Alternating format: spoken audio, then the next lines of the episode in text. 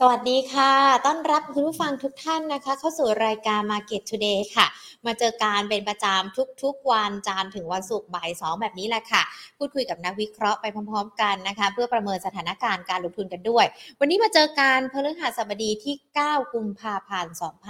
2566อยู่กับหญิงวิมลวรรณ เศรษฐถาวรนะคะรวมไปถึงทีมงาน Market Today ทุกท่านและนักวิเคราะห์ที่จะเข้ามาพูดคุยกันด้วยค่ะเดี๋ยวก่อนที่เราจะไปพูดคุยกับนักวิเคราะห์นะคะเราก็จะมาประมวลกันเกี่ยวกับในเรื่องของการลงทุนในภาคเช้านะคะแต่ก่อนที่จะไปไล่เรียงประเด็นต่างๆกันค่ะขอบพระคุณผู้สนับสนุนรายการของเราด้วยนะคะเมืองไทยประกันชีวิตและธนาคารไทยพาณิชย์ค่ะขอบพระคุณที่สนับสนุนรายการ Market Today นะคะที่ทำให้เราได้มาเจอกันแล้วก็พูดคุยกันด้วยค่ะมาดูกันดีกว่าตลาดหุ้นไทยภาคเช้าเป็นอย่างไรกันบ้างหุ้นไทยภาคเช้านะคะปิดกันไป 1,664.41 จุดปรับตัวย่อลงไป 5.93 จุดนะคะหรือว่ามีการปรับตัวลดลงไป 0.36% มูลค่าการซื้อขาย 35,630.53 ล้านบาทหุ้นที่เกี่ยวข้องกับอิเล็กทรอนิกส์ก็ยังคงมีการปรับตัวลดลงไปนะคะ KCE นี่ปรับตัวลดลงไปติดอันดับมูลค่าการซื้อขายหลักทรัพย์อันดับแรกเลยนะคะสำหรับเช้าวันนี้ปรับย่อการ 4.46% ปิดกันไป 48.25 สตางค์นะคะมูลค่าการซื้อขาย 2,253 ล้านบาทเดลต้าปิดที่ 930 บาทไม่เปลี่ยนแปลงนะคะ 1,016 ล้านบาทที่ปิดกันไปสัปดาห์ที่แล้วช่วงต้นปลายสัปดาห์ที่แล้วจนถึงต้นสัปดาห์ราคาเดลต้าเรายังเห็นปรับเพิ่มขึ้นมากไปกว่านี้นะคะตอนนี้เริ่มปรับย่อลงมาแล้วเนาะสผ.นะคะปิดกันไป164บาทย่อลงไป 0.61% มูลค่าการซื้อขาย955ล้านบาท K-Bank ไม่เปลี่ยนแปลงนะคะ143บาท50สตางค์ OR ย่อลงไป 1.80% ปิดที่21บาท80สตางค์มูลค่าการซื้อขาย766ล้านบาทนะคะต้องบอกว่าตลาดหุ้นมีการปรับตัวลดลงไปตามเซนติเมนต์เชิงลบในต่างประเทศเพราะว่านักลงทุนมีความกังวลเกี่ยวกับดอกเบี้ยสหรัฐที่จะมีการปรับสูงขึ้นหลังจากที่ก่อนหน้านี้มีการเปิดเผยตัวเลขการว่างงานกันด้วยนะคะและในขณะเดียวกันบ้านเรายังคงได้รับแรงกดดันจากกลุ่มอิเล็กทรอนิกส์อย่างต่อเนื่องโดยเฉพาะ KCE ที่วันนี้ติดลบกันไปแล้วก็อยู่ในมูลค่าการซื้อขายแต่ส่วนมากจะเป็นการขายซะส่วนใหญ่ด้วยนะคะผลประกอบการของ KCE ออกมาน่าผิดหวังก็เลยอาจจะมีความกดดันต่อตลาดหุ้นไทยแล้วก็หุ้นในกลุ่มอุตสาหกรรมเดียวกันเดลต้าก็ปรับย่อลงไปฮาน่าก็ยังคงมีการปรับตัวย่อลงไปด้วยนะคะเดี๋ยวช่วงบ่ายเดี๋ยวคุยกับนักวิเคราะห์ว่าทิศทางจะเป็นอย่างไรแต่ว่าถ้าเรามองกันในภาพตลาดตอนนี้ก็ยังคงไม่มีปัจจัยอะไรใหม่ๆเข้ามาสนับสนุนนะคะเพราะว่ายังคงเป็นประเด็นที่เราติดตามกันดอกเบี้ยเงินเฟ้อตัวเลขเศรษฐกิจสหรัฐส่วนในบ้านเรานะคะทั้งในเรื่องของภาวะเศรษฐกิจหรือว่าแม้แต่สถานการณ์ต่างๆก็ยังคงเป็นประเด็นเดิมตอนนี้ตลาดหุ้นยังไม่มีประเด็นอะไรใหม่ๆเข้ามานะคะดังนั้นทิศทางหลังจากนี้จะเป็นอย่างไรกันบ้างงบที่มันออกมาไม่ดีหลายตัวมันยังมีงบดีๆให้นักลงทุนเลือกได้หรือเปล่างบดีนี่หมายความว่าราคาก็ยังไม่ไปไกลด้วยนะคะนักลงทุนจะเลือกเก็บตัวไหนได้บ้างเดี๋ยววันนี้พูดคุยกันนะคะกับคุณธีรดาชานยิ่งยงผู้อำนวยการอาวุโสฝ่ายวิเคราะห์หลักทรัพย์จากบริษัททรัพย์ฟิลิปประเทศไทยจำกัดค่ะสวัสดีค่ะคุณธีรดาค่ะค่ะสวัสดีค่ะตลาดหุ้นดูอึดอัดชอบโกนนะคะแถมยังปรับย่อลงไปด้วยนะคะเราประเมินสถานการณ์ยังไงดีคะในช่วงของภาพรวมตลาดที่จะขึ้นก็เหมือนยังไม่ได้จะลงก็มันยังลงต่อได้อีกหรือเปล่านะคะค่ะก็ตอนนี้ตลาดก็อาจจะดูอยู่ในภาวะอึดอัดจริงอย่างที่คุณหญิงว่านะคะเพราะหลังจากที่ขึ้นมาเทสตัว 1695 แล้วดูเหมือนว่าก็จะเป็นแนวต้านที่แข็งแกร่งนะคะเราไม่สามารถที่จะผ่านไปได้นะคะแล้วก็ดูเหมือนจะมีการย่อตัวลงหลักๆเลยเนี่ยคิดว่าน่าจะเป็นเรื่องของประเด็นเรื่องของฟันโฟลที่ไหลออกค่อนข้างชัดเจนเมื่อก้าวเข้าสู่ช่วงเดือนกุมภาพันธ์จริงๆขายนิดหน่อยแล้วตั้งแต่ช่วงปลายเดือนมกราคมนะคะก็จะเห็นว่าในช่วงเปิดปีใหม่มานี้นี่เราเอนจอยกับโฟลของต่างชาติค่อนข้างเยอะแต่พอเริ่มไหลออกไปค่อนข้างหนักเนี่ยโดยเฉพาะยิ่งตั้งแต่เข้าเดือนกุมภาพันธ์นี่ขายออกไป 14,000 ล้านแล้วนะคะเพราะฉะนั้นเหลือเน็ตสุทธิบายของปีนี้อยู่แค่ประมาณ 4,000 กว่าล้านนะคะก็คือออกไปค่อนข้างเยอะนะคะในเดือนนี้เพราะฉะนั้นเนี่ยน่าจะเป็นปัจจัยกดดันส่วนหนึ่งเนี่ยเรามองว่าเป็นเพราะว่าช่วงต้นปีเนี่ยเราขึ้นมาค่อนข้างที่จะแรงและก็เร็วค่อนข้างมากนะคะทำให้ PE ของตลาดหุ้นไทยก็อาจจะ อาจจะดูค่อนข้างแพงในเชิงเปรียบเทียบถ้าเทียบกับregional นะคะหลายๆประเทศในภูมิภาคนะคะก็เลยทำให้มีการขายทำกำไรกันออกมานะคะอันนั้นน่าจะเป็นส่วนหนึ่งนะคะเพราะฉะนั้นตอนนี้นักลงทุนที่เทรดอยู่ในตลาดเนี่ยอาจจะต้องปรับตัวอย่างที่คุณหญิงว่ามองหาปัจจัยใหม่ๆเข้ามาเพราะว่าปัจจัยเดิมๆถามว่าบวกไหมก็ยังบวกอยู่นะคะฝากความหวังไว้ในเรื่องของแบบเราจะมีการเลือกตั้งนะคะแล้วก็ไอ้ประเด็นเรื่องของงบการเงินที่ประกาศออกมาก็อาจจะโชคไม่ดีนิดนึงที่มีตัวใหญ่หลายๆตัวที่เป็น represent ของตลาดในแต่ละกลุ่มเนี่ยประกาศออกมาอาจจะแบบมีความผิดหวังกันนิดหน่อยออกมาแบบมิสไปนะคะทำให้ความกังวลเนี่ยเริ่มก่อตัวมากขึ้นในตลาดนะคะก็เลยทำให้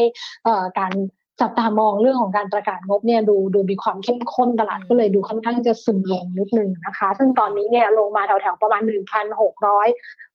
65แถวๆนี้เนี่ยน่าจะเป็นจุดวัดใจที่ค่อนข้างหนักพอสมควรถ้า1,660ยืนไม่ได้นะคะเมื่อเช้ามีหลุดลงไปนิดหน่อยด้วยนะคะให้ใจเป้าๆแล้วก็ดิ่งขึ้นมานะคะถ้า160ยืนไม่อยู่คิดว่าสุดท้ายแล้วน่าจะแถวๆ1650เนี่ยน่าจะเป็นประการด่านสุดท้ายนะคะในสำหรับการเทรดในระยะสั้นนะคะที่นักลงทุนน่าจะยังคงจับตามองอยู่ว่าถ้ายืนไม่อยู่เนี่ยน่าจะลงไปเทไปอีกค่อนข้างเยอะนะคะเพราะฉะนั้นตอนนี้เนี่ยถ้าหญิงถามว่า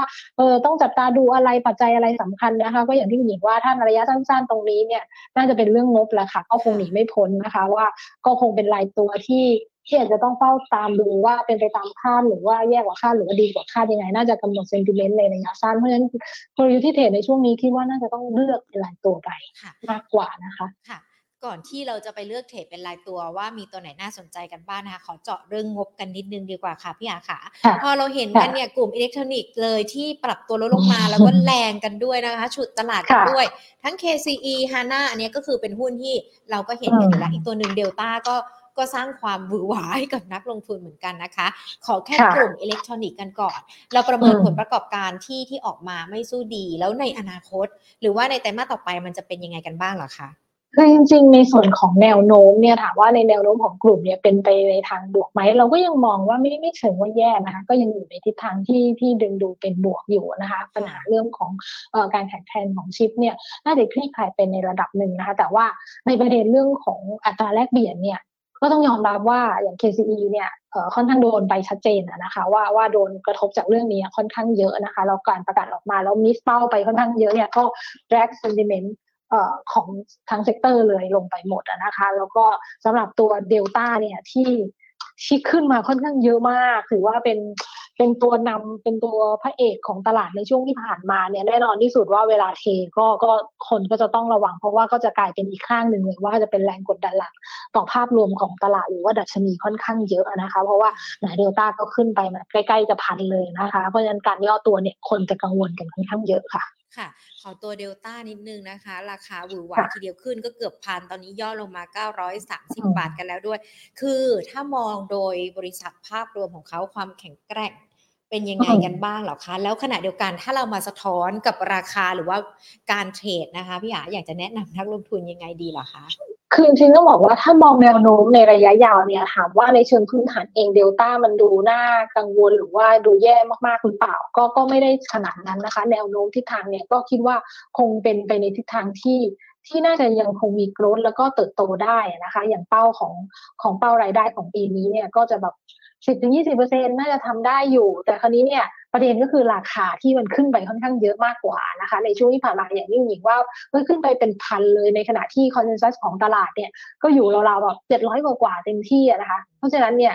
โอกาสที่จะเห็นการย่อตัวลงจากนี้เนี่ยมันก็มีอยู่ค่อนข้างสูงโดยเพราะยิ่งถ้าภาพโดยรวมของตลาดเนี่ยยิ่งไปในทางว่าคนมีความกังวลที่ท่วมท้นเข้ามาเยอะๆเนี่ยตัวที่มันเทรดโอเวอร์แวลูไปเยอะๆเนี่ยมันก็จะต้องโดนขายออกมาค่ะจริงๆหลายคนก็จ้องเดลต้าอยู่นะเพราะว่าเวลาขึ้นมันก็ขึ้นแรงเวลาลงมันก็ลงเยอะถ้าเรามองกรอบราคาพี่อาราคาของเดลต้าสำหรับคนที่ชอบความท้าทายและกันอาจจะหาความตื่นเต้นสำหรับการลงทุนใช่ค่ะเดลต้านี่มองรับต้านยังไงดีคะคือตอนนี้ต้องบอกว่าเดลต้าเนี่ยถ้ามองทางเชิงเทคนิคนะคะเป็นหลักเนี่ยก็คือว่าเทรนด์ไม่ได้ดูเสียหายเยอะนะคะก็คือ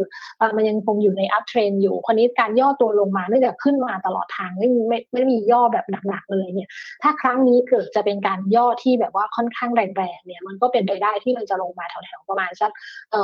800กว่านะคะ800ต้นๆได้นะคะเพราะฉะนั้นถ้าลงมาตรงนี้เนี่ยสำหรับคนที่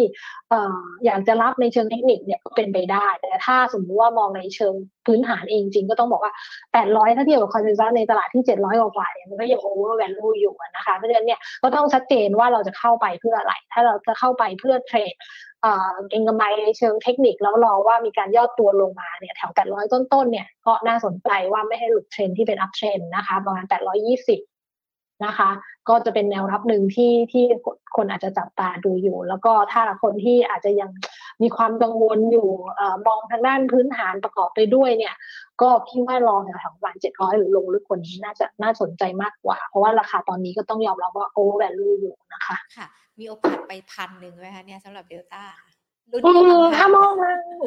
ทางเทคนิคจริงก็มีโอกาสนะคะเพราะว่าทรงอ่ะไม่ได้ดูเสียหายไปมากนะคะเพียงแต่ว่าตอนนี้ขึ้นมาเยอะแล้วอาจจะต้องมีจังหวะของการพักตัวลงมาบ้างนะคะอย่างที่บอกว่าแถวๆ800ต้นๆเนี่ยถ้าเป็นทางด้านเทคนิคเนี่ยแล้วรับได้เนี่ยมันก็มีโอกาสเด้งกลับขึ้นไปได้เพียงแต่ว่าอาจจะไม่ใช่ตอนนี้ที่ตลาดกำลังกังวลกับตัวกลุ่มเซกเตอร์อยู่รอผลประกอบการอยู่นะคะแล้วก็เป็นตัวที่ขึ้นมาโอเวอร์แวลูค่อนข้างชัดเจนมากๆนะคะตรงนี้ก็รอซื้อข้างล่างดีกว่าค่ะก็คือถ้าใช้ภาษาวัยรุ่นนะก็ต้องบอกว่าทรงไม่ได้แบดนะแต่นักลงทุนเล่นดีๆไม่งั้นเดี๋ยวแซดสำหรับเดลต้าค่ะคำแนะนำสำหรับเดลต้ามีมาฝากคุณผู้ชมด้วยนะคะเพราะว่านักลงทุนของเราเนี่ยมีหลากหลายพฤติกรรมเลยทั้งความท้าทายชอบเล่นตามกระแสหรือว่าแม้แต่ดูกราฟดูปัจจัยต่างๆด้วยขอดูที่ KCE นิดนึงค่ะผลประกอบการออกมาไม่ดีแล้วก็ที่สำคัญปรับย่อลงไปเมื่อวานก็ย่อลงเหมือนกันนะคะเราประเมินยังไงดีคะถ้าเปิดกราฟมานี่ก็โอ้โหเป็นเขาเรียกว่าเหมือนเป็นตัวยูคว่ำเลยนะใช่ๆๆค่ะก็ถือว่าเป็นจังหวะของการย่อตัวลงมาแล้วกันนะคะเพราะฉะนั้นการย่อตัวลงมาค่อนข้างลึกเนี่ยก็ต้องยอมรับตามสภาพเรื่องของงบนะคะที่เป็นปัจจัยที่เข้ามากระทบในระยะสั้นแต่ถามว่าในระยะต่อไปเนี่ยกำไรที่ย่อตัวลงมาครั้งนี้เนี่ยผลกระทบหลักๆเลยมันจะเป็นเรื่องของค่าเงินบาทที่แข็งค่าขึ้นเร็วเกินไปนะคะทำให้ neutral hedge เนี่ยทำได้น้อยนะคะก็ค่อนข้างที่จะมีผลกระทบนะคะก็แต่ราคาที่ลงมาเยอะๆแบบนี้เนี่ยแล้วมองว่าถ้าทั้งปีเนี่ยยังพอจะมีโอกาสการฟื้นตัวได้เนี่ยก็ถือว่ารอซื้อข้างล่างแล้วกันนะคะเพราะฉะนั้นตอนนี้ย่อลงมาค่อนข้างหนักนะคะแนวรับเนี่ยก็คิดว่าคงมองแถวๆประมาณ45บาทนะคะเป็นแนวรับที่น่าสนใจนะคะแล้วก็อยู่ที่อีกระดับนึงเนี่ยก็จะประมาณที่42บาทนะคะเป็นแนวรับที่น่าสนใจในขณะที่ในเชิงพื้นฐานเองจริงเนี่ยราคาเป้าหมายของเราในปี66เนี่ยอยู่ที่ประมาณ54.50 บาทค่ะพี่ค่ะพอเราดูสถานการณ์รวมไปถึงการพูดคุยกันสำหรับกลุ่มอิเล็กทรอนิกส์กันแล้วด้วยแล้วก็ภาพตลาดที่ยังคงติดตามสถานการณ์รอสถานการณ์ใหม่ๆเข้ามาสนับสนุนดีกว่าเรามองกรอบในช่วงเดือนกุมภาพันธ์ยังไงกันบ้างหรอคะเมื่อสักครู่นี้เรามองการย่อลงไปถ้า 1,650 จุดมันยืนไม่ไหวก็น่าจะไหลลงไปอีกแล้วโอกาสการขึ้นมันมีไหมคะเนี่ยเผื่อนักลงทุนจะได้สบายใจยังอยากให้มีลุ้นอยู่เหมือนกันนะคะแถวๆ 1,700 น่าจะยังพอลุ้นไหวอยู่นะคะคือเดิมเนี่ยเราเคยมองว่าแถวๆ 1,700 หรือ 1,720 ยังพอมีลุ้นเรื่องของประเด็นหลักๆเลยที่เรามองว่าน่าจะเป็นข่าวในเชิงบวกเข้ามาคือการเลือกตั้งแต่ตอนนี้ก็ดูเหมือนว่ากระแสข่าวในเรื่องของความไม่แน่นอนเนี่ยเริ่มมีหนาหูขึ้นมาเรื่อยๆนะคะว่ามันอาจจะมีการเลื่อนออกไปอีกหรือเปล่าอะไรอย่างเงี้ยค่ะเพราะฉะนั้นประเด็นความไม่แน่นอนในส่วนใหญ่ตลาดมักจะไม่ชอบนะคะเพราะฉะนั้นเนี่ยก็ทำอะไรไม่ได้นะตอนนี้คือต้องรอประเด็นเรื่องของการเลือกตั้งว่ามันจะส่งผลในเชิงบวกอย่างที่เราเคยคิดไว้เมื่อช่วงต้นปลายเดือนมกราหรือเปล่าหรือว่ามันจะพลิกกลับกลายเป็นเชิงลบไปแล้วถ้ามันมีความไม่แน่นอนจนทำให้มันมีการเลื่อนออกไปนะคะเพราะฉะนั้นเนี่ยอันนี้เป็นหนึ่งความหวังเรื่องของปัจจัยนะคะที่จะมากำหนดทิศทางอีกอันนึงก็คงจะเป็นเรื่องของงบแหละเพราะว่าอย่างที่เกริ่นไปตอนต้นว่าหลายตัวสร้างความผิดหวังและเป็นตัวใหญ่ด้วยนะคะก็ต้องรอลุ้นว่าที่เหลือเนี่ยจะสร้างเซอร์ไพรส์ในเชิงบวกได้ไหมนะคะสำหรับตัวที่เหลืออยู่นะคะในหลายๆเซกเตอร์ค่ะส่วนประเด็นในเรื่องของต่างประเทศนี่เราก็ยังคงติดตามกันไม่ทิ้งใช่ไหมคะทั้งดอกเบี้ยสหรัฐ หรือว่าแม้แต่เงินเฟ้อต่างๆและในขณะเดียวกันเราก็ประเมินในส่วนของตอนนี้อาจจะเกิดสถานการณ์ที่ตุรกีกันด้วยเราเคยมีความหวังว่าอาจจะมีนักท่องเที่ยวกลุ่มนี้เข้ามามันก็อาจจะลดทอนกันไปเพราะว่าจากสถานการณ์ต่างๆด้วยเรามีความกังวลเรื่องนี้มากน้อยยังไงกันบ้างไหมคะจริงๆเรื่องของการท่องเที่ยวเนี่ยอาจจะยังไม่ได้ดูชัดเจนมากนะคะแต่ในส่วนของตุรกีเองเนี่ยที่จะเป็นหวังเรื่องของภาคการท่องเที่ยวเนี่ยด้วยสัดส่วนพอร์ชั่นเนี่ยถ้าเทียบกับโดยรวมทั้งหมดของพอร์ชั่นของนักท่องเที่ยวที่เข้ามาในเอเชียของเราหรือแม้แต่จีนยังคงเป็นความหวังที่ดูจะมีน้ำหนักมากกว่านะคะแต่ว่าก็ปฏิเสธไม่ได้ว่ามีผลกระทบอะไรที่มันเกิดขึ้นที่มันเป็นความรุนแรงเกิดขึ้นเนี่ยมันก็ค่อนข้างที่จะแดรกเซนติเมนต์นะคะอาจจะมีผลกระทบในทางใดทางหนึ่งแต่ว่าสำหรับของตุรกีกับเราเนี่ยอาจจะไม่ได้ดูมีสัดส่วนที่มากแต่ว่าในแง่ของเรื่องของประเด็นอื่นๆอย่างที่หนึ่งว่าเรื่องของดอกเบี้ยเรื่องของเงินเฟ้อมันก็ยังเป็นประเด็นเดิมๆที่ตลาดให้ความสนใจอยู่นะคะก็คงต้องจับตามองส่วนของเฟดเองจริงๆตอนนี้เหมือนกับจะค่อนข้างนิ่งๆอยู่แถวๆประมาณ 5-5.25 นะคะที่เป็นเทอร์มินอลว่าจะไปถึงนะคะซึ่งก็อาจจะยังไม่ได้เปลี่ยนแปลงภาพไปเท่าไหร่แล้วก็ตลาดค่อนข้างตอบรับไปในระดับหนึ่งแล้วนะคะประเด็นที่อยากให้จับตาเนี่ยน่าจะมาทางฝั่งจีนมากกว่านะคะว่าเราเคยคาดหวังเรื่องของทางบวกมากๆว่าเปิดประเทศก่อนเร็วกว่ากำหนดนะคะแล้วก็จะมีนักท่องเที่ยวเข้ามาจะมีเรื่องของภาพการลงทุนต่างๆอะไรตรงนี้เนี่ยน่าจะต้องรอจับตามากกว่าว่าตรงนี้มีน้ำหนักว่าเขาเปิดได้จริงไหมการเติบโตของหรือว่าการฟื้นตัวของเศรษฐกิจของเขาเนี่ยทำได้ดีกว่าที่เคยคาดการณ์ไว้ไหมถ้าทำได้ดีกว่าที่เคยคาดการณ์แน่นอนที่สุดเนื่องจากเขาเป็นคู่ค้าที่ค่อนข้างมีน้ำหนักเยอะกับทางเรื่องของการส่งออกต่างๆของเราเนี่ยเราก็จะได้อานิสงส์ไปด้วยแต่ถ้าสมมุติว่าเกิดเขาแบบมีปัญหาเยอะเรื่องของเศรษฐกิจหรือว่าเรื่องของการควบคุมภายในแล้วก็ทำให้ส่งออกคนมาเที่ยวของเราได้น้อยลงอันนี้ก็จะเป็นความผิดหวังจากที่เราเคยตอบรับในเชิงบวกไปแล้วค่อนข้างเยอะนะคะเพราะฉะนั้นเนี่ยจริงๆอยากให้น้ำหนักกับทางจีนค่อนข้างเยอะค่ะคือเราก็ให้น้ำหนักกับทางจีนเพราะเราต้องดูนโยบายต่างๆของเขาที่ประกาศออกมาหรือการท่องเที่ยวมันสามารถทำได้จริงหรือเปล่าแล้วก็อย่างที่พี่อาบอกไปว่าดอกเบี้ยเฟดมัน 5.25 ตลาดรับรู้ไปแล้วแต่ตอนนี้ดูเหมือนว่าเขากลับมากังวลหรือว่ามันเป็นความกังวลเป็นพักๆหลังจากที่มีตัวเลขเศรษฐกิจออกมาหรือเปล่าคะว่าสหรัฐเองจะมีการปรับเพิ่มขึ้นดอกเบี้ยสูงขึ้นหรือเปล่าหรือว่าก่อนหน้านี้มันเหมือนจะชะลอการปรับขึ้นอัตราดอกเบี้ยไปพักนึงคือจะมีข่าวมาเป็นระลอกแบบนี้แสดงว่าเขาก็ยังมีความกังวลอยู่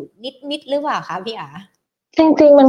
คงเป็นภาพโดยรวมที่นักลงทุนจับตามองแล้วก็ทุกครั้งที่มีตัวเลขเศรษฐกิจประกาศออกมาหรือว่ามีคอมเมนต์จากประธานเฟดหลายๆสาขาหรือแม้แต่การประชุมเฟดนัดสำคัญเนี่ยคนจะจับตามองมากเป็นพิเศษว่ายังคงเมนเทน policy แบบนั้นหรือเปล่าซึ่งจริงๆในส่วนของคุณพาวเวลเราคิดว่าน่าจะเมนเทนภาพว่าเขาคงจะพูดในโทนเรื่องของการว่ายังไงเขาก็จะขึ้นอัตราดอกเบี้ยนะแล้วก็ยังคงขึ้นต่อไปอีกสักพักหนึ่งในระยะเวลาอันนึงที่ไม่ได้สั้นมากเพราะฉะนั้นเนี่ยโดยรวมลึกๆแล้วเนี่ยคิดว่าตลาดน่าจะตอบรับในเรื่องของว่าสหรัฐยังคงต้องขึ้นดอกเบี้ยแหละต่อไปอะไรเงี้ยแล้วก็ขึ้นไปอีกสักระยะหนึ่งในส่วนของความรุนแรงเนี่ยน่าจะเป็นการ adjust ในระยะสั้นที่เกี่ยวกับเรื่องของตัวเลขเศรษฐกิจที่ประกาศออกมาในแต่ละช่วงถ้ามันแบบดีมากๆคนก็อาจจะมีความกังวลว่าเดี๋ยวมันจะเร่งขึ้นกว่านี้หรือเปล่าจากเดิมที่เราเคยตอบรับที่0.25แล้วนะมันจะกลับไปที่เดิมหรือเปล่า 0.5 หรือเปล่าอะไรทำนองนั้นอันนั้นก็จะเป็นอันนึงที่จะเข้ามากระทบในระยะสั้นต่อตัวเลขเศรษฐกิจสำคัญที่ประกาศออกมาในแต่ละช่วงค่ะ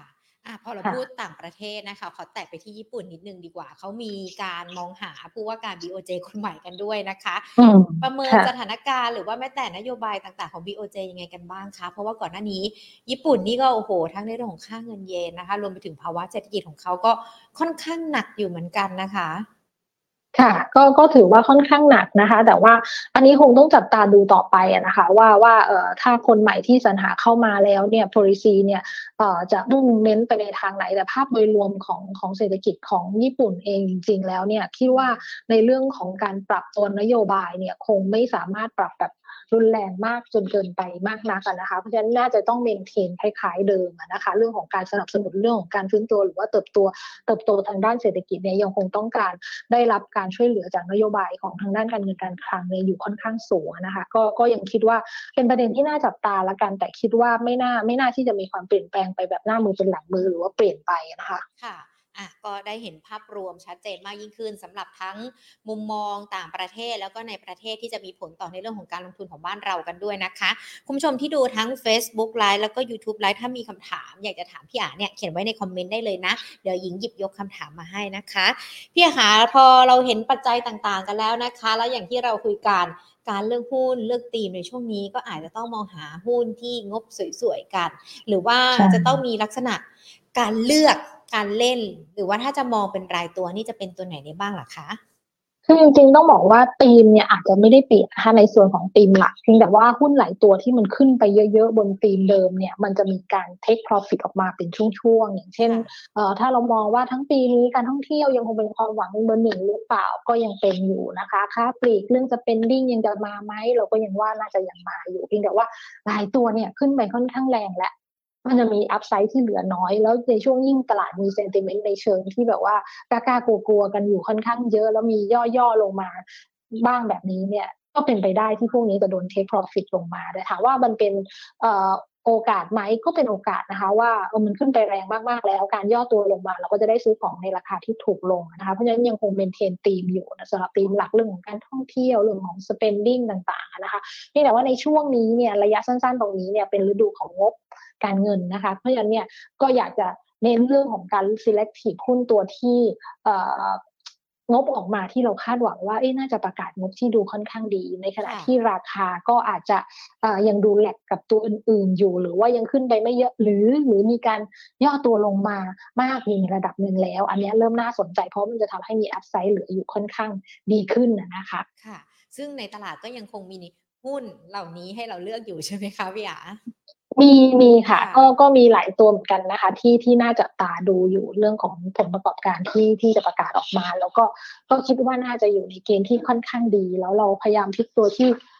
ดูราคาอาจจะย่อลงมาบ้างแล้วหรือว่ายังไม่ได้ขยับไปไหนหรือยังแลกการเพื่อนฝูงอยู่อะไรทำนองนั้นนะคะค่ะถ้าอย่างนั้นแนะนำเป็นรายตัวให้กับนักลงทุนได้ไหมคะค่ะได้ค่ะก็จริงๆตัวแรกเลยนะคะก็คงเป็นแบบถือว่าเป็น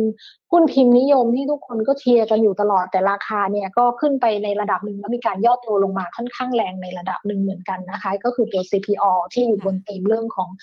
spending ด้วยที่น่าจะฟื้นตัวรับนักท่องเที่ยวภาคการท่องเที่ยวทั้งในประเทศแล้วก็ต่างประเทศที่จะเข้ามาด้วยนะคะก็คิดว่าน่าจะตรงอยู่พอสมควรสำหรับ convenience store นะคะของตัว CP All หรือว่า 7-Eleven ตรงนี้ทำให้ตัวงบไตรมาสที่4เนี่ยเรา expect เลยว่าคาดการกำไรปกติของเขาน่าจะเห็นเติบโตแบบประมาณ 50% year on year เลยแล้วประมาณ 16% Q on Q นะคะเพราะว่าในส่วนที่ดูแลกของเขาหรือที่ดูแย่ของเขาอย่างเช่นเรื่องของแมคโครหรือว่าโลตัสที่มีตัวเป็นตัวฉุดอยู่บ้างเนี่ยสามารถถูก cover หรือว่าชดเชยได้ด้วยการขยายตัวของการใช้จ่ายยอดการใช้จ่ายในส่วนของร้านสะดวกซื้อหรือว่า convenience store ที่เติบโตได้ดีค่อนข้างมาก spending per ticket เนี่ยเพิ่มขึ้นนะคะชัดเจนแล้วก็ตัว same-store sales growth ของตัว CP All เนี่ยก็ถือว่าอยู่ในเกณฑ์ที่ค่อนข้างดีอย่างไตรมาสที่4เนี่ยมองว่า12หรือประมาณ 12.3% year on year เนี่ยยังคงเห็นภาพของการเติบโตแบบนี้อยู่นะคะในส่วนของ margin ก็ทำได้ค่อนข้างดีแต่ราคาเนี่ยต้องบอกว่า CPO เนี่ยเป็นตัวหนึ่งที่ตั้งแต่ต้นปีเนี่ยคือก่อนหน้านี้เนี่ยช่วงประมาณไตรมาสที่4เนี่ยฟื้นตัวขึ้นมาแรงมากขึ้นมาจากประมาณ50กว่าบาทนะคะขึ้นมาจนถึง70กว่าแต่ว่าต้นปีมานี้เนี่ยเริ่มมีการย่อตัวลงมาได้สัก 10% ละตอนนี้อยู่ที่ประมาณ66บาทกว่านะคะเพราะฉะนั้นเรามองว่าตัวนี้ที่เคยมองว่ามันเริ่มแพงแล้วตั้งแต่ปลายปีที่แล้วแต่ตั้งแต่ต้นปีนี้มีย่อตัวลงมาให้เราแบบว่าได้มีโอกาสได้เข้าบ้างนะคะเพราะฉะนั้นก็เลยมองว่าตัวนี้เป็นโอกาสเหมือนกันจากทั้งที่มันย่อตัวลงมาประมาณสัก 10% ละตั้งแต่ต้นปีนะคะมันก็มองว่าเริ่มน่าสนใจสำหรับตัวนี้นะคะค่ะนอกจากตัว CP All ยังมีตัวอื่นๆด้วยไหมคะได้ค่ะก็อีกตัวนึงเนี่ยอยู่ในกลุ่มนิคมนะคะนิคมอุตสาหกรรมนะคะเราเลือกตัวอมตะเข้ามาให้เป็นทางเลือกนะคะก็จะเห็นว่าค่อนข้างแกว่งตัวอยู่ในเชิงบวกอยู่แล้วนะคะด้วยธีมเรื่องของมองเรื่องของการย้ายฐานการผลิตนะคะที่น่าจะเป็นธีมใหญ่ที่น่าจะเห็นเป็นแรงสนับสนุนให้กลุ่มนิคมอุตสาหกรรมได้ค่อนข้างดีนะคะอย่างประเด็นเรื่องของภูมิศาสตร์การเมืองนะคะที่สหรัฐกับจีนเนี่ยเดี๋ยวดีเดี๋ยวร้ายเดี๋ยวดีเดี๋ยวร้ายเนี่ยมันก็สร้างความกังวลให้กับ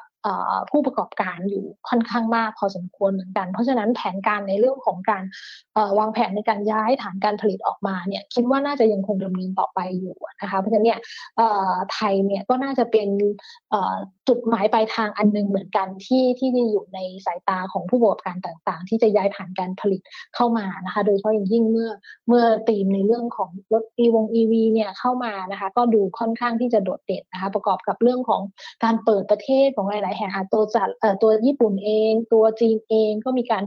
เปิดประเทศกิจกรรมทางด้านเศรษฐกิจต่างๆเนี่ยก็เริ่มฟื้นตัวมากขึ้นนะคะเพราะฉะนั้นเนี่ยอะไรที่เคยถูกบล็อกจากเรื่องของสถานการณ์โควิดเรื่องของการลงทุนเรื่องของแผนการขยายธุรกิจต่างๆที่เคยชะงักงานเอาไว้เนี่ยน่าจะเริ่มมีมากขึ้นนะคะสังเกตได้จากตัวผลประกอบการในไตรมาส 4ที่เป็นที่คาดการณ์กันนะคะก็คิดว่ายอดขายที่ดินเนี่ยน่าจะมีความโดดเด่นในการฟื้นตัวอยู่ค่อนข้างที่จะชัดเจนนะคะเพราะฉะนั้นเนี่ยเราก็มองว่าเป็นอีกตัวหนึ่งที่น่าสนใจแล้วก็ราคาเนี่ยมีจังหวะในการที่ขึ้นไปแล้วมีการย่อตัวลงมาสลับเป็นระยะนะคะเล่นเป็นรอบได้ว่าง่ายๆสำหรับตัวนี้นะคะเพราะฉะนั้นก็อมตะฝากไว้ตัวหนึ่งนะคะสำหรับตัวนิคมอุตสาหกรรมค่ะจะเป็น2ตัวที่ดูตามผลประกอบการที่เข้าไปเลือกลงทุนได้หรือว่ายังมีตัวอื่นเพิ่มเติมด้วยไหมคะพี่อาอีกตัวนึงนะคะฝากในกลุ่มยานยนต์อีกตัวนึงเป็นกลุ่มยานยนต์นะคะต้องบอกว่าในปีนี้เนี่ยจริงๆตั้งแต่ปีที่แล้วจนถึงปีนี้เนี่ยเราก็ยังมีมุมมองในเชิงบวกนะคะต่อเรื่องของการฟื้นตัวของอุตสาหกรรมยานยนต์นะคะโดยเฉพาะอย่างยิ่งเรื่องของรถ EV นะคะที่เข้ามาอยู่ในความสนใจของนักลงทุนค่อนข้างเยอะแล้วก็เรื่องของการเข้ามาของตัวบริษัทต่างๆจากต่างประเทศนะคะในเรื่องของยานยนต์ไฟฟ้าเนี่ยก็น่าจะเข้ามากระตุ้นความต้องการหรือว่ากระแสเรื่องของความนิยมเนี่ยค่อนข้างมากเพราะฉะนั้นเนี่ยมองเอาลุกไปข้างหน้านะคะในแง่ของกลุ่มที่เป็นกลุ่มชิ้นส่วนยานยนต์เนี่ยน่าจะได้อานิสงส์ในเชิงบวกจากตัวนโยบายของภาครัฐที่ให้การสนับสนุนนะคะอย่างในสเต็ปแรกที่เขาให้เรื่องของ tax benefit กับกลุ่มผู้ที่บริษัทต่างๆที่เข้ามานำเข้ารถยนต์ไฟฟ้ายานยนต์ไฟฟ้าเข้ามาเนี่ยในท้ายที่สุดแล้วผ่านไป2ปีก็จะต้องมีเรื่องของการผลิตคืนนะคะจากในประเทศนะคะเพราะฉะนั้นตรงนี้เนี่ยเราก็มองว่ายังเป็นอัพไซด์ที่ค่อนข้างดีนอกเหนือจากกลุ่มชิ้นส่วนยานยนต์ที่จะเติบโตจากภาพการฟื้นตัวของอุตสาหกรรมยานยนต์อยู่แล้วจะเห็นว่ายอดผลิตแล้วก็ยอดขายรถยนต์ในประเทศของเราเนี่ยถือว่าเป็นตัวที่แข็งแกร่งที่ฟื้นตัวได้ค่อนข้างดีทีเดียวเมื่อปีที่แล้วความต่อเนื่องมาถึงปีนี้เนี่ยเรายังเห็นภาพนั้นอยู่นะคะเพราะฉะนั้นตัวที่เราแนะนำเข้ามาอีกตัวนึงที่เรามองว่าน่าสนใจก็คือตัว Apico Hightech นะคะก็คือตัว AAH นะคะซึ่งราคาเนี่ยต้องบอกว่าก็ยังอยู่ในระดับที่ค่อนข้างที่จะน่าสนใจถึงแม้ว่าจะขึ้นมาแล้วในระดับหนึ่งนะคะแต่ว่าก็มีการขายทำกำไรออกมาบางช่วงนะคะเพราะฉะนั้นตอนนี้ถือว่าราคายังห่างกับอัพไซด์อยู่พอสมควรนะคะเราก็มองว่าเป็นอีกตัวนึงที่น่าสนใจจดไว้ในลิสต์นะคะว่า earning ก็จะดีด้วยแล้วก็เอาลุกข้างหน้าก็ยังน่าสนใจมีสตอรี่ในการโกรธอยู่ค่ะดูจากกราฟก็ดูมีการปรับขึ้นมาอย่างที่พี่อาเล่าให้ฟังกันค่อนข้างที่จะดีทีเดียวนะคะสำหรับตัวนี้ค่ะก็ถือว่าเป็น3ตัวที่นำมาฝากกันสำหรับงบดีแต่ว่าราคาอาจจะทยอยปรับขึ้นนักลงทุนเก็บเข้าพอร์ตกันได้นะคะ CP All นะคะรวมไปถึงอมตะแล้วก็ Apico ด้วยนะคะ AH คราวนี้มาถามพี่อานะคะมีคุณผู้ชมสอบถามกันมาทั้ง Facebook แล้วก็ YouTube เป็นรายตัวกันเลยที่อยากจะให้พี่อาช่วยดูแล้วก็ให้คำแนะนำสำหรับนักลงทุนกันด้วยนะคะเดี๋ยวหญิงขอหยิบยกมาประมาณสัก3-4 ตัวนะคะสำหรับคุณผู้ชมที่สอบถามกันมาอย่างคุณไพนีนะคะสอบถามตัว CRC มองยังไงกันบ้างคะแล้วถ้าอยากจะขอแนวรับแนวต้านพี่อยากแนะนำยังไงดีคะค่ะจริงๆ CRC เนี่ยอยู่ในธีมหลักเลยก็ว่าได้นะคะอิงไปกับเรื่องของการฟื้นตัวของภาคการท่องเที่ยวนะคะทั้งภายในประเทศแล้วก็ต่างประเทศด้วยในระยะสั้นนี้ก็จะมีประเด็นเรื่องของชอบดีมีคืนด้วยนะคะว่าอยู่ในช่วงโค้งสุดท้ายแล้วนะคะในสัปดาห์หน้ามั้งที่จะหมดนะคะหมดเขตเรื่องของการใช้จ่ายตรงนี้นะคะเพราะฉะนั้น spending ก็เป็นอีกส่วนหนึ่งที่เป็นบวกกับตัวภาพรวมของตัวธุรกิจนะคะสำหรับ CRC เนี่ยต้องบอกว่าก็ดีทั้งในเชิงพื้นฐานในเชิงเทคนิคเนี่ยไม่ได้ดูเสียหายจากการย่อตัวของรอบนี้ที่เกิดขึ้นนะคะเพราะว่าก็ยังยืนอยู่บนอัพเทรนด์ไลน์ที่ค่อนข้างชัดเจนนะคะเพราะฉะนั้นเนี่ยการย่อตัวครั้งนี้เนี่ยก็ถือว่าเป็นการพักเพื่อที่จะขึ้นต่อนะคะเราก็ไม่ได้มองภาพความเสียหายสำหรับตัว CRC นะคะถ้านักลงทุนนะคะคุณพนียังถืออยู่นะคะเราก็มองค่อนข้างจะน่าสนใจว่าน่าจะถือต่อได้นะคะ สำหรับคนที่ยังไม่มีนะคะแนวรับเนี่ยเรามอง 43.50 นะคะกับ 42.50 นะคะเป็น2แนวรับที่น่าสนใจอยู่ในโซนตรงนี้สำหรับการทยอยเก็บได้นะคะส่วนเป้าหมายในการทำกำไรนะคะถือว่าแนวต้านหลักๆที่จะเจอนะคะเรามองแถวๆประมาณ46 บาทแล้วก็47.75 บาทค่ะค่ะคุณนิรมนสอบถามตัวมาสเตอร์ค่ะมาสเตอร์สไตล์หรือเปล่ามาสเตอร์นะคะก็เพิ่งเข้ามาไม่นานนะคะในแง่ของการจะบอกว่าอะไรเพิ่งเข้ามาในตลาดเนี่ยไม่ได้นานมากนะคะก็มองว่าในเชิงพื้นฐานเองจริงๆเนี่ยก็ถือว่าอยู่ในกลุ่มอุตสาหกรรมที่เป็นทำศัลยกรรมเป็นศูนย์การทำศัลยกรรมนะคะก็มองว่าอยู่ในแนวโน้มที่น่าจะอยู่ในได้รับความสนใจนะคะจากตัวนักลงทุนอยู่มากพอสมควรนะคะเพราะตอนนี้เทรนด์ในเรื่องของศัลยกรรมเนี่ยก็มาค่อนข้างที่จะดีแล้วก็คนตอบรับแล้วก็ยอมรับกันค่อนข้างสูงนะคะแต่ว่าในเรื่องของราคาพื้นฐานเองจริงตอนนี้ก็ต้องบอกว่าเราอาจจะยังให้คอมเมนต์ตรงนี้ไม่ได้มากนะคะเพราะว่าเราเป็นโค้ดอันเดอร์ไลน์อยู่นะคะตอนนี้ก็อาจจะยังมีช่วงที่เราอาจจะคอมเมนต์ตรงนี้ไม่ได้แต่ในภาพรวมของอุตสาหกรรมก็ถือว่าเป็นไปตามกระแสความนิยมแล้วกันค่ะค่ะมานั้นตัวต่อไปเลยนะคะคุณสมคิด EA ยังพอรับได้ไหมคะพี่อาEA โดยรวมแล้วเนี่ยถือว่าในเรื่องของสตอรี่เนี่ยก็น่าจะยังคงมีอยู่นะคะสำหรับสตอรี่ของการโกรธนะคะสำหรับตัวราคาถ้ามองทางด้านเทคนิคเนี่ยก็ดูมีการย่อตัวลงมาไม่ได้เสียหายมากนักนะคะถ้ามองลากเทรนด์ยาวๆสำหรับเทรนด์ไลน์ในทางขาขึ้นยังคงมีจุดวัดใจนะคะว่าลงมาแล้วถ้าไม่หลุดแถวประมาณ85นะคะหรือ86.75 ตรงนี้ถือว่าเป็นแนวรับในระยะสั้นที่พอไหวอยู่นะคะยังไม่ได้เปลี่ยนทิศทางนะคะแต่ถ้าหลุดลงมาเนี่ยก็อาจจะต้องพักก่อนนะคะเพราะว่าตอนนี้เริ่มมีการย่อตัวลงมาว่าน่าอาจจะแกว่งออกด้านข้างอีกสักพักหนึ่งค่ะค่ะคุณพิเชษนะคะสอบถามตัว TVO จะขายหรือรอก่อนดีครับคุณพิเชษมี TVO ที่เท่าไหร่เนี่ยลองบอกหญิงกับพี่อามาด้วยดีกว่า TVO ต้องบอกว่าเป็นหุ้นที่อาจจะเทรดถ้าซื้อลงทุนก็คือรับปันผลจ่ายสม่ำเสมอแน่นอนนะคะในเกณฑ์ที่ค่อนข้างดีด้วยแต่ถ้าซื้อเพื่อที่จะเทรดตัวนี้ก็ต้องบอกว่ามันก็จะค่อนข้างนิ่งมันจะออกแบบออกด้านข้างเป็นไซด์เวย์ไปเรื่อยๆนะคะก็เทรดอยู่ในกรอบนะคะประมาณแถวๆ27บาทจนถึงประมาณสัก 30.50 แถวๆนี้นะคะคือถ้าซื้อเทรดอาจไม่ค่อยสนุกเท่าไหร่แต่ถ้าซื้อรับปันผลเนี่ยตัวนี้ก็กินได้เรื่อยๆยาวๆค่ะค่ะกินได้เรื่อยๆยาวๆลองดูนะคะคุณจอมอินซีบุกเดี่ยวโอ้อันนี้มาเป็นช้อยทางเลือกให้กับพี่อาเลย AAI กับ ITCถ้าต้องเลือก ITC เลือกตัวไหนดีคะอุตสาหกรรมอาหารสัตว์เลี้ยงนะคะก็จะบอกยังไงดีถ้าในเชิงพื้นฐานเนี่ยต้องบอกว่าเราไม่ได้ cover นะคะสำหรับหุ้น2ตัวนี้นะคะก็อาจจะบอกไม่ได้แล้วก็เพิ่งเข้าตลาดมาทั้งคู่เลยนะคะไม่ได้ให้ภาพที่แบบแตกต่างกันมากนักนะคะ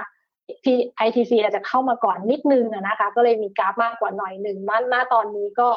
ให้ตอบก็คงจะต้องตอบตามกราฟไปก่อนนะคะเพราะว่าเราไม่ได้ดูในเชิงพื้นฐานถ้ามองในภาพรวมของอุตสาหกรรมต้องบอกว่าก็อยู่ในความสนใจอีกอุตสาหกรรมหนึ่งนะคะหลังจากที่มีเผชิญปัญหาเรื่องของโควิดมานะคะเรื่องของอุตสาหกรรมการเลี้ยงสัตว์นะคะสัตว์เลี้ยงในบ้านเนี่ยอาหารตรงนี้เนี่ยก็ไปได้ดีในระดับหนึ่งทีเดียวนะคะเพราะฉะนั้นเนี่ยถ้าให้วิ่งตามกรอบนะคะสำหรับตัวITC นะคะก็ตอนนี้ย่อตัวลงมาแรงแต่ว่าไม่ได้ดูเสียหายเพราะว่ายังอยู่ในอัพเทรนด์อยู่ย่อลงมาแล้วแต่เส้นเทรนด์ไลน์แล้วเด้งเลยนะคะเพราะฉะนั้นเนี่ยตรงนี้ก็ไม่ได้ดูแย่นะคะเพราะฉะนั้นเนี่ยก็ยังมีลุ้นว่าจะกลับฟื้นขึ้นไปแถวๆประมาณสัก 30.50 ยังคงเป็นเป้าแรกที่เรามองไว้นะคะแล้วก็ถัดไปเนี่ยก็อาจจะเป็น 31.25 นะคะITC นะคะส่วน AAI ภาพคล้ายๆกันเลยเข้ามาไล่ๆกันนะคะไม่ได้ต่างกันเยอะมากนะคะแต่ตอนนี้เนี่ยดูเหมือนกำลังทางย่อตัวอาจจะมี มีอยู่เยอะกว่านิดนึงถ้าเทียบกับ ITC นะคะเพราะฉะนั้นเนี่ยก็เป็นไปได้นะคะว่าจะย่อลงมาก่อนแถวๆประมาณ6.50 บาทหรือ6.30 บาทก่อนนะคะแล้วก็ค่อยๆฟื้นตัวขึ้นไปทีหลังนะคะค่ะเป็นคำแนะนำทั้ง2ตัวนะคะสำหรับ AAI กับ ITC คุณจอมอินทรีย์ลองฟังคำแนะนำแล้วตัดสินใจดูเนาะว่าอยากจะเลือกลงทุนตัวไหนดีนะคะคุณเออาชิ JMT มองยังไงคะพี่อา JMT ย่อตัวลงมาหนักเหลือเกิน ลงแล้วลงอีกนะคะเพราะฉะนั้นก็เริ่มแบบว่ามีความน่ากลัวนะคะในการย่อตัวลงมาเนี่ยว่าจะลงมาเยอะขนาดไหนเพราะว่าตอนนี้เนี่ยลงมาอยู่ใต้โซนRSI ต่ำกว่า30ด้วยนะคะอันนี้เป็นการสะท้อนภาพค่อนข้างแข็งแกร่งทางลงจริงนะคะเพราะฉะนั้นเนี่ยเริ่มจะแบบว่ายังดูว่าไม่ค่อยน่าสนใจเท่าไหร่นะคะสำหรับตัว JMT ในระยะสั้นตรงนี้นะคะเพราะว่ากำลังทางลงดูค่อนข้างแข็งแกร่งนะคะก็มีความเป็นไปได้ว่าจะหลุด50 บาทลงมานะคะค่ะขอปิดท้ายที่ OR แล้วกันนะคะมีคุณผู้ชมสอบถามมาค่อนข้างที่จะหลายคนทีเดียว OR น่าสะสมไหมคะราคานี้กับอีก1คนคุณช็อกโกแลต OR ถือ OR ราคา IPO อยู่ด้วยควรจะทำยังไงดีคะถือต่อหรือยังไงดีOR เนี่ยสำหรับคนที่ถือนะคะจริงๆต้องถือยาวมากๆเลยค่ะคือถ้าในระยะสั้นนี่ต้องบอกว่าให้เรามองกราฟยังไงเนี่ย OR ก็ยังดูมีความเสี่ยงในทางลงอยู่ค่อนข้างเยอะนะคะสำหรับคนที่ถืออยู่ณตอนนี้เนี่ยก็ต้องมองว่าถ้าเป็นการถือยาวในเชิงพื้นฐานเองจริงๆเนี่ยก็คิดว่าอาจจะยังพอมีลุ้นอยู่ได้บ้างนะคะก็คาดหวังเรื่องของการท่องเที่ยวที่จะฟื้นตัวแล้วก็การกลับมาของการดำเนินงานปกติจากเรื่องของโรงกลั่นที่จะเกิดขึ้นนะคะในส่วนของปีนี้นะคะอัพไซด์เนี่ยแถว27 บาทก็ถ้าซื้อที่ราคา IPO ก็ต้องลุ้นยาวนิดนึงนะคะเพราะฉะนั้นเนี่ยถ้าถืออยู่ตอนนี้ราคาพื้นฐานอยู่ที่27 บาทถ้าถือเทรดนะคะตอนนี้ต้องบอกว่าตัวนี้ไม่ค่อยน่าสนใจเท่าไหร่นะคะเพราะว่ากำลังทางลงยังดูค่อนข้างแข็งแรงอยู่นะคะค่ะก็เป็นภาพเทคนิคที่นำมาฝากกันสำหรับ OR นะคะวันนี้เรียกได้ว่าครบถ้วนทุกประเด็นนะคะหาหุ้นงบดีแต่ราคายังไม่ค่อยปรับขึ้นมาฝากนักลงทุนกันด้วยรวมไปถึงตอบคำถามทุกท่านนะคะที่สอบถามมาด้วยนะคะขอบพระคุณพี่อามากๆเลยนะคะแล้วเดี๋ยวโอกาสหน้าพูดคุยกับ Market Today อีกนะคะค่ะยินดีมากค่ะสวัสดีค่ะสวัสดีค่ะโอ้โหต้องขอบพระคุณเลยนะคะคุณธีรดาชานยิ่งยงผู้อำนวยการอาวุโสฝ่ายวิเคราะห์หลักทรัพย์จากบริษัททรัพย์ฟิลิปประเทศไทยจำกัดมหาชนนะคะคุณผู้ชมที่สอบถามเข้ามากันทีหลังนะคะไม่ว่าจะเป็นทั้งคุณราชาโชคคุณเขตขจีนะคะแล้วก็อีกหลายๆท่านที่สอบถามกันมาทั้งด้านของ Facebook กันด้วยเดี๋ยวหญิงย้ำช่องทางการเป็นเพื่อนกันทั้ง Facebook แล้วก็ YouTube เพื่อที่เวลาเราไลฟ์สดกันเนี่ยไปเด้งแจ้งเตือนท่านนะคะแล้วก็จะได้มาเขียนคำถามไว้เป็นคนแรกๆเนาะเพราะว่าเราคุยกับนักวิเคราะห์กันเนี่ยตั้งแต่บ่าย 2 ต้นรายการหญิงก็จะเปิดโอกาสให้ทุกๆคนเนี่ยได้สอบถามกันมาแล้วหญิงก็จะเรียงคำถาม 1 2 3 ที่ทุกคนสอบถามกันมาแต่การไลฟ์ของเราก็จะมีช่วงระยะเวลาด้วยนะคะบางครั้งบางทีคำถามของท่านมาทีหลังเนี่ยก็อาจจะไม่ได้หยิบยกคำถามมาถามนะดังนั้นถ้าไม่อยากให้พลาดการในเรื่องของการตอบคำถามหรือว่าพูดคุยกับนักวิเคราะห์นะคะเป็นเพื่อนกันผ่านทาง Facebook กดไลค์เพจ Money @ Banking Channel นะคะเป็นเพื่อนกันผ่าน YouTube ก็กด Subscribe Money @ Banking Channel หรือว่าถ้าอยากจะใกล้ชิดกันมากกว่านั้นมาเป็นเพื่อนกันผ่าน LINE แอดนะคะแอด Market Today ก็พิมพ์เข้ามาเลยแล้วก็เป็นเพื่อนกันทุกช่องทางพอเวลาเราจะมีการไลฟ์สดเราจะแจ้งเตือนทุกท่านเลยนะคะจะได้ไม่พลาดในการติดตามพูดคุยกับนักวิเคราะห์นะมาทักทายกันดีกว่าสวัสดีน้องเมลรักไทยนะคะน้องเมลพี่ขออภัยคำถามอาจจะมองไม่เห็นด้วยนะคะเดี๋ยวพรุ่งนี้มาติดตามกันใหม่เนาะคุณใหญ่ๆนะคะคุณเบิร์ดคุณนันทพันธ์นะคะสวัสดีจากทางด้านของ Facebook นะคะและสวัสดีทุกท่านจากทางด้านของ YouTube กันด้วยนะคะคุณพีรพงศ์สวัสดีค่ะคุณพนีสวัสดีค่ะอาจารย์วิชัยคุณนิรมนคุณสมคิดนะคะคุณพิเชษคุณจอมอินทรีย์บุกเดี่ยวคุณเออาชินะคะคุณช็อกโกแลตคุณราชาโชคคุณเขตขจีนะคะแล้วก็คุณอัครรัตน์สวัสดีทุกท่านเลยนะคะที่พูดคุยกันมาแล้วก็ติดตาม Market Today กันด้วยนะคะย้ำกันอีกรอบนึงนะรายการของเรามีการตั้งแต่ช่วงบ่าย 2 นะคะทุกๆวันจันทร์ถึงวันศุกร์พูดคุยกับนักวิเคราะห์ในเรื่องของประเด็นการลงทุนที่เกิดขึ้นกันด้วยดังนั้นถ้าไม่อยากพลาดการลงทุนอย่าลืมกดติดตามเป็นเพื่อนกันด้วยนะคะนอกเหนือจากการพูดคุยกับนักวิเคราะห์ใน Money @ Banking ของเราก็ยังคงมีเนื้อหาสาระดีๆที่นำมาฝากกันมีคลิปเป็น MB Tip กัน ด้วยตอนนี้ในเรื่องของการโจรกรรมต้องบอกว่าค่อนข้างที่จะรุนแรงแล้วก็มิตรที่ไม่ใช่มิตรภาพเนาะมิจฉาชีพเนี่ยรุกเราเร็วมากนะคะดังนั้นเองมีคลิปดีๆมาฝากกันว่าจะต้องมีการตั้งสติยังไงกันบ้างหรือว่าเป็นเว็บอะไรที่อาจจะเข้าข่ายว่าเฮ้ยเป็นมิจฉาชีพหรือเปล่าให้ได้ทราบกันด้วยนะคะติดตามกันได้นะคะทั้งหมดทั้งมวลผ่านทางด้านของ Money and Banking Channel นะคะวันนี้หมดเวลาแล้วนะคะเดี๋ยวพรุ่งนี้กลับมาพบกันใหม่ลากันไปก่อนสวัสดีค่ะ